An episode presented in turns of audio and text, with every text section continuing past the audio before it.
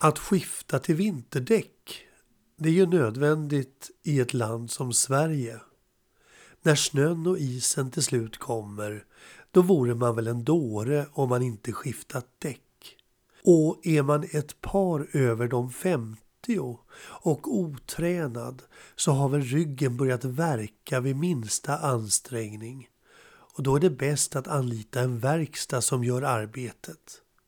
Pappa däremot, han kavlade alltid upp ärmarna och rullade ut däcken på söndagsmorgonen och böt dem själv i alla år.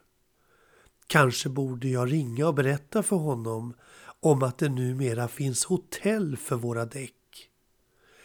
När han brukade berätta om hur det var förr i tiden så nämnde han aldrig däck med dubbar och inte heller friktionsdäck. Allt det där har väl utvecklats genom åren och nog är det bra att det finns alltid men det gäller ändå att ta det lugnt på vägarna. Pappa själv sladdade en stjärnklar vinternatt in i en lada i Mariefred som låg på vägen ut mot Kalkudden.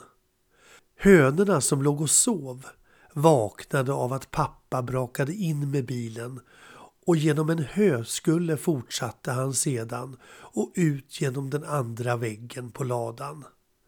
Han hade nog skarvat lite på den historien men jag kunde se det hela framför mig och hade otroligt kul var gång vi passerade den ladan.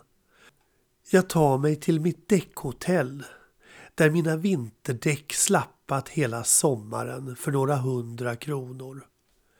Det är nog det billigaste hotellet i Sörmland. Och väl framme så ser bossen i kassan ledset på mig och säger Jag måste tyvärr meddela att dina däck var totalt slut. Och jag får liksom en klump i halsen när jag förstår att det nästan är samma sak som ett dödsbud. Det fanns inte mycket annat att göra än att sätta på nya däck på fälgarna. Ja, varför ringde du inte? snurblade jag fram. Ja, vi försökte verkligen. Jag beklagar, men nu får du ju marknadens bästa däck med trippel funktionsgaranti för samma pris som för det billigaste märket och dessutom betalar du bara för tre men du får fyra däck. Stoppa in kortet nu så kör vi, säger bossen klämkäckt och vips som i trans så följer jag hans råd och 6000 spänn dras från mitt konto. Tackar, tackar, säger bossen och undrar inte ens om jag kanske vill se mina gamla slitna däck en sista gång. Han dunkar mig bara i ryggen och säger Det är hårt ibland, men vi ser till att de får det bra nu och föser ut mig i verkstaden där hans killar redan börjat hissa upp min bil. En afrikansk kille kommer med ett av mina nya däck och skiner som en sol. De här är fantastic! Du kan köra på isen och snön. No problems! Och jag tänker, kanske lite väl snarstucket, att sånt väglag är du inte van vid i ditt hemland. Så vad vet du egentligen om det? Så du menar att man kan köra säkert ända upp till Norrland nu då? Försöker jag för att kolla lite sanningshalten i hans påstående. Of course, säger han och ler brett. Jag använde dem när jag bodde i Kiruna. Här står jag alltså med en invandrare som bott på samma plats som min egen släkt. Och jag känner direkt mig mycket väl tillfreds om hans utsago om däckens lämplighet. Och när jag fortsätter lyssna på hans gladlynta prat så tycker jag mig höra en liten norrländsk dialekt. Vilket sammanträffande egentligen.